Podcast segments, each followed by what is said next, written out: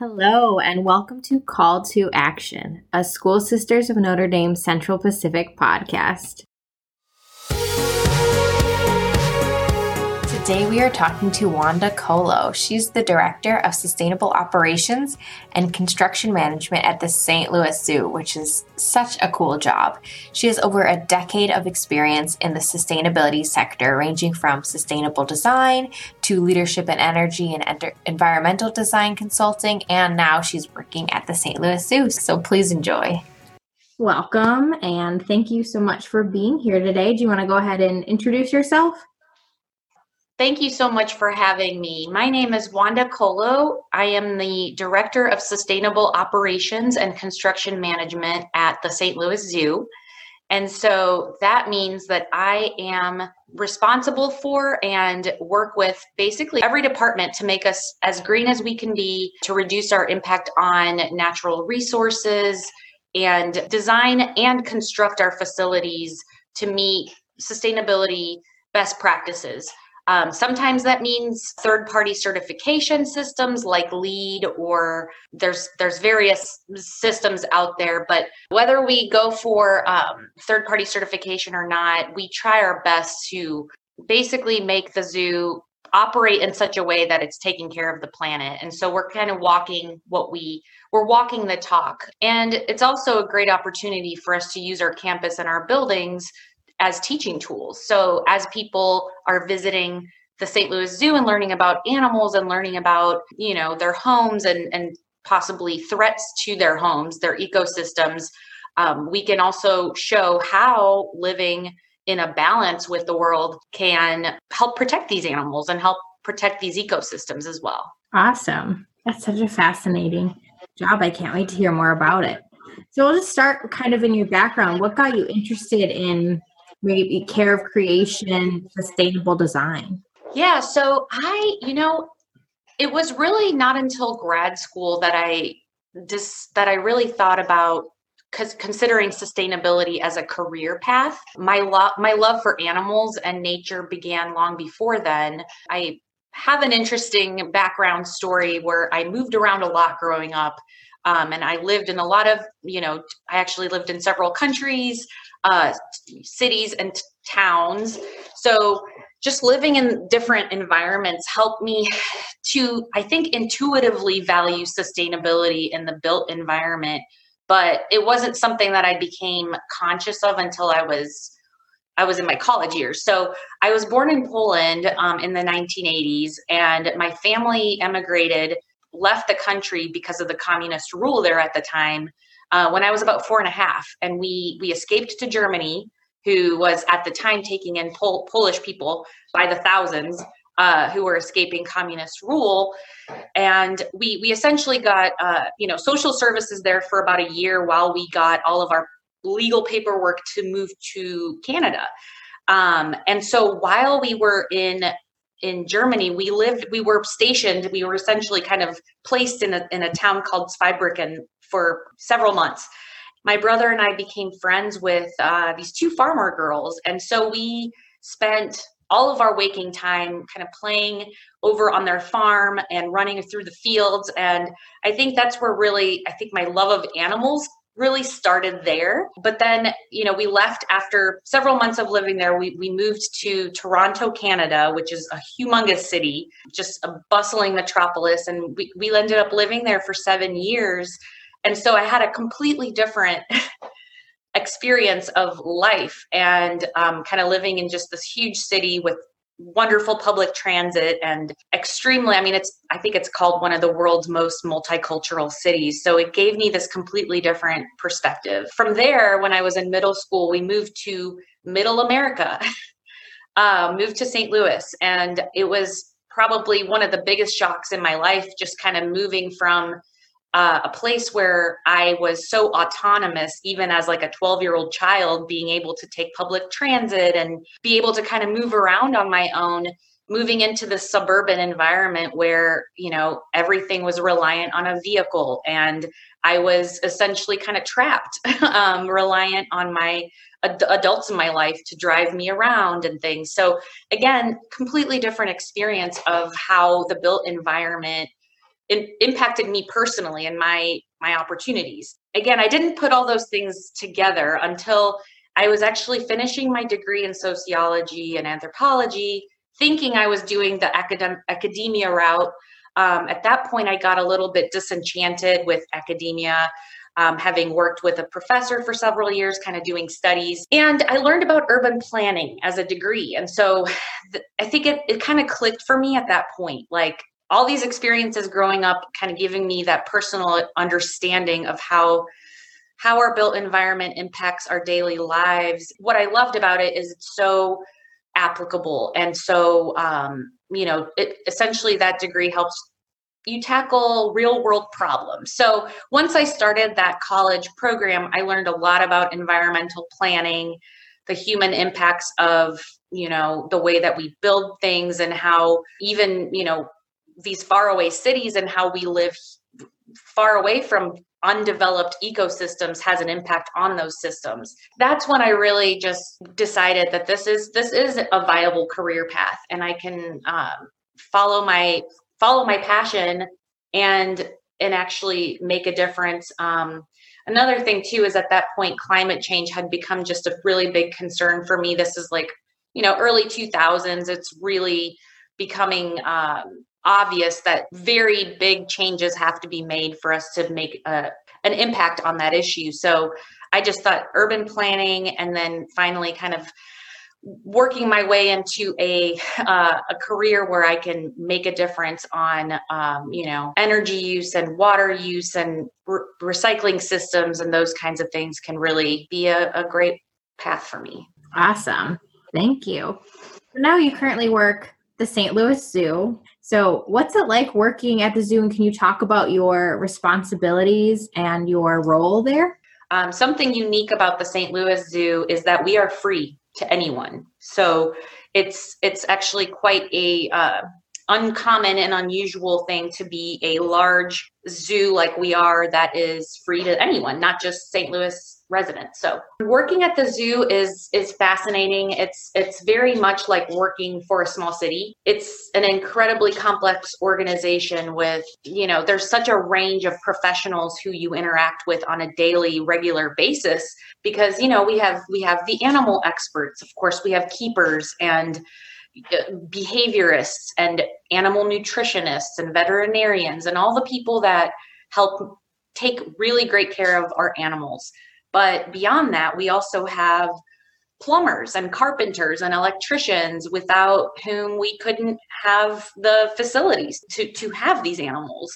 And so they're just as critical to, to running a zoo. And it's really interesting, but modern zoos are also essentially research institutions and, and hubs. Um, we have on our staff uh, endocrinologists and epidemiologists and pathologists who, again, help mm, uh, with our animal collections. So I work in the architecture and planning department, and we essentially work for all the departments of the zoo, um, helping to design and construct the spaces that help us perform all of our functions. Um, we, you know, zoos are also entertainment and event spaces. So we draw public in the thousands to come and enjoy a day of relaxation at the zoo and time with their family. So there's all kinds of professionals that um, have to plan those events and you know our food and and and uh, beverage departments and all that so it's it's such an interesting place to work because you get to work with all these different people and really learn from so many different people. I've learned so much about animals just working at the zoo and learning about their behaviors and their needs. So it's it's fascinating. We, you know, zoos and aquariums now are just such an important place to educate the public about conservation and ways that people can support conservation work in their own personal lives. So working at the zoo is really um, kind of it's it's just marries all of those hopes that I had for a career in solving real world problems with that aspect of getting the word out and encouraging others to join us in uh, making a difference. Thank you. How do zoos help protect the environment? So, zoos and aquariums are really the only place you can go that you can get that very intimate, close up connection with wildlife. Uh, many animals that you would never, many people would never see in, in uh, the flesh, kind of, um, which has been shown and that close up personal connection has been shown through research studies time and again that it helps increase a person's chance of taking personal action for conservation. So it is, you know, having that visceral experience, I think has and, and has not, not just I think, but it has been shown to to really promote conservation actions. Zoos again create opportunities for people to connect safely. Um, with with nature. And especially for people who live in cities you know that that's sometimes the first real connection with like nature that people have outside of maybe going to a local park. So it's it's a really important service that is provided. And and of course modern zoos now are are very often uh, the last refuge for some species of animals. There are some animals who only live in zoos and only exist in zoos at this point. Toward the latter half of the 20th century, increasingly zoos became research and science you know driven organizations that are working really hard to protect endangered species um, by breeding them and um, sometimes reintroducing them to the wild. St. Louis Zoo has a institute called the Wildlife in uh, the Wild Care Institute, and um,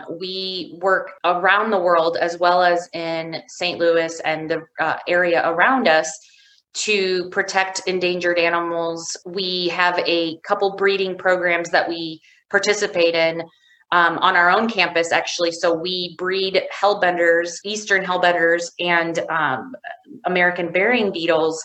And then we introduce them, reintroduce them back into the wild here locally. So these are animals whose numbers have dwindled dramatically in this last, you know, 50 years. So it's that kind of work. It's the the work of conservation and the work of protecting these animals who really have kind of a last stand against extinction uh, that zoos and aquariums are more and more uh, supporting. Zoos and aquariums are also also using more and more our own campuses and facilities as an opportunity to teach the public about conservation and sustainability. So we're using our own buildings as tools for learning, and I think that's really exciting. Um, and something that's really being advanced more and more now. We continue to teach people about the animals and, and threats that they face in the wild, but we can also show visitors that by composting their food scraps, they can reduce the material going to landfill, for example. So if we have composting in our restaurants, we can take that moment and that um, that opportunity to talk with the public about why that matters. We can show people how collecting rainwater, for example, and then reusing it on our campus in our operations reduces the need to pull water out of a municipal source or you know the energy that goes into pumping all that water to get to our campus. There's also a really interesting i don't know if you've ever heard of joel sartore. Uh, he's a american photographer who um, has been he's with the national geographic um, and he also has a, a, project that he's working on called the photo ark. And he's devoted a you know 25 years of his life to document approximately, I think at this point, he's taken photos of like 12,000 species living in the world's zoos and aquariums um, and, and wildlife sanctuaries. So it's kind of this living, um, you know, he's trying to document all these animals that we have in our care in our collections as a sort of encyclopedia of life and it's it's really fascinating. He came out to St. Louis. Uh, he's been out here a few times, and he's taken some photos of our own animals um, as part of that. But again, I think where where would he be able to go do something like that outside of zoos and aquariums to get close and personal and show these animals in a really intimate way that hopefully gets people to care enough to take action on their own and live in a way that's more balanced with the carrying capacity of the planet. Awesome. Okay, so shifting a little bit more to your personal life and maybe advice to others is how do you care for the earth in your daily life and what would you kind of recommend to someone else who's maybe concerned about the environment, concerned about climate change? What can they start to do to take action? So, in my own life, I think something that I have valued, and I think just from sharing my story earlier about moving around a lot and living in these different types of cities, I actually value city living a lot. Um, so, that's something that I've committed um, to. I, I've essentially lived in the city of St. Louis for the last, you know, over a decade. And um, I, I love that I love that community aspect of living kind of in a more dense um, urban more diverse environment and so um, I, I value living close to where i work for example. And you know i don't have children so it's I, I, don't have to worry about schools. I don't have to worry about um, some other things that people with children might have to worry about. But for me i can make the choice to live in a city and live very close to where i work so my commute is short. Um, I can even bike to work if I, you know, on on days that I can make that happen. Lately, I've been working from home, but um, but so that's something that I've that I would say is a big thing that I do in my daily life. Of course, you know, recycling and um, I just bought a house, so I hopefully pretty soon here I can build a little compost bin outside. Um, but that's a great way to reduce your you know waste stream and there's just there's so many myriad of things that you can do every day and i think one thing that you know is a little bit maybe it's it's kind of maybe a little more stretch but i i think having gratitude for what you have and um, reminding myself that what I have is enough. I think that also plays into sustainability in a big way because a lot of the destruction that we see comes from a place of lack it comes from a place of wanting to um, acquire more stuff or you know bigger house or more cars this kind of stuff that um, really doesn't lead to lasting happiness but it's also driving a lot of environmental destruction. So i think that's something that we can all do is take note of the things that we have and be happy for the abundance that we have in our lives as far as your second question of you know what what tips for someone that would want to start acting to protect the earth i would say you know start with considering like consider your sphere of influence. So whether you know are you perhaps um, a ceo at a company or or maybe you're a stay-at-home mom you have very different kind of spheres of influence.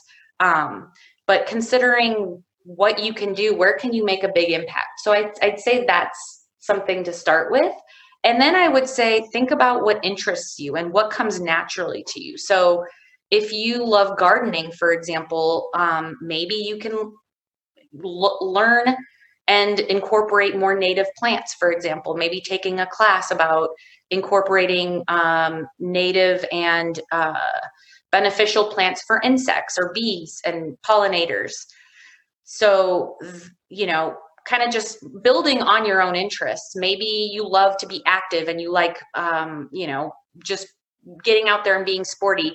Perhaps you can work in some bicycle commuting. You know, maybe you can uh, commute to work a few times a month by bicycle instead of using your personal vehicle, or or even doing um, a running an errand with a bicycle. So these are just some examples, but I think building on what comes naturally already or what you're interested in, and then within that, finding ways to incorporate sustainability is a great way to start. And another thing I would say is don't try to do everything at once. I think sometimes you know we learn about these different actions that we can take and you want to start every you want to start doing everything at at one time and it can become overwhelming. On the long end of that there's burnout and ultimately sometimes you might say well my actions don't really matter but that's not the truth. Uh, it's just that that you took on too much at, at one time. So i would just say that um, taking on what you can and maybe like if you're starting a new action, try it for 30 days. Like just add, you know, you want to start composting.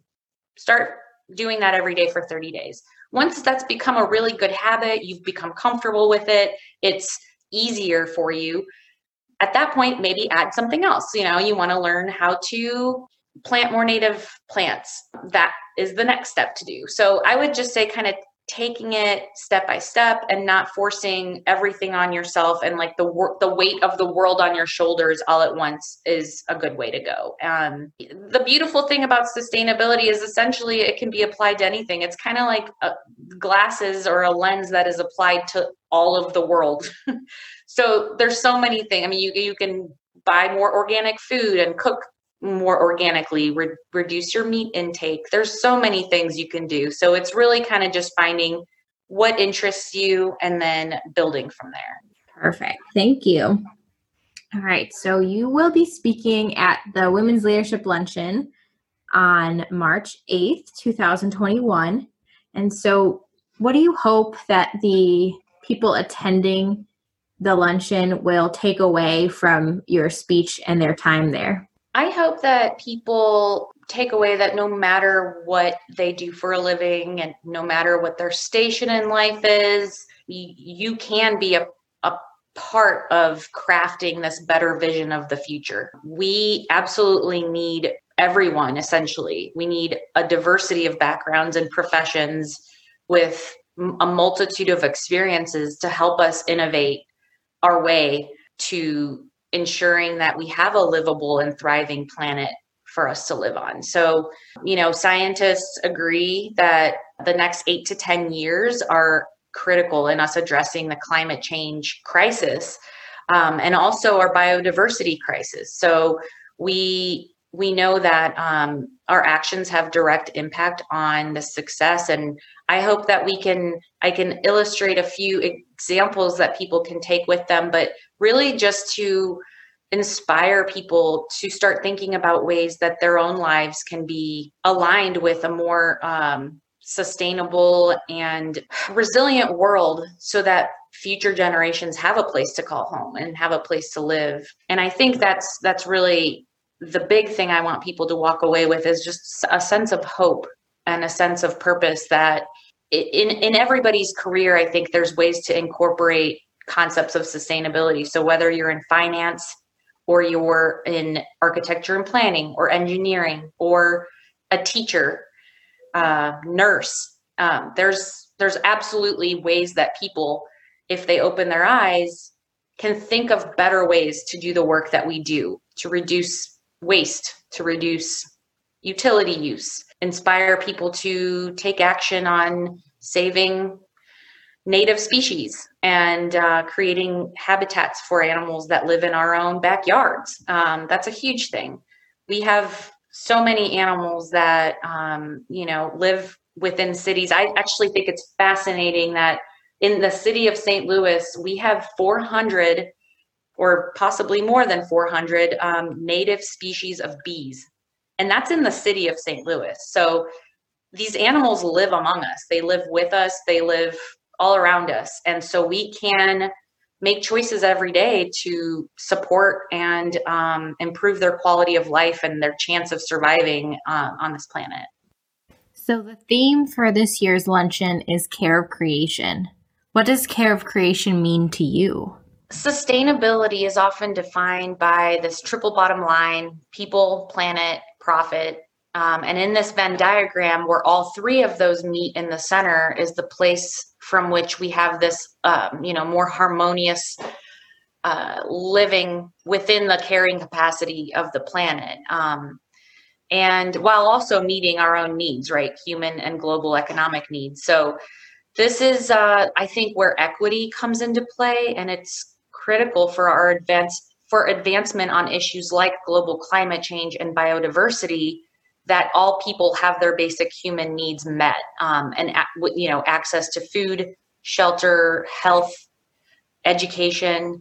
Um, so within caring for uh, creation we we do need to care about people around the world who live in poverty or are living in parts of the world that are susceptible to climate effects finally i think caring for creation also means that we care enough about the life that is not even here yet. So that we care enough about future generations to protect the world today so that they too can have a thriving and um, thriving planet and a shot at life uh, you know decades after we might be gone. So I, i'll just end with a aldo leopold quote when we see land as an as a community to which we belong, we may begin to use it with love and respect. And I love that because we are not separate from nature. And the more we understand that and the more we embody that with our actions, the better chance we have um, at creating a planet that is fair and just and um, supports wildlife as well as humans. All right. Well, you did great. Thank you so much for spending this time with me. Oh, thank you so much. I really appreciated it, and it was nice to uh, nice to see you. Thank you, Wanda. Have a great night.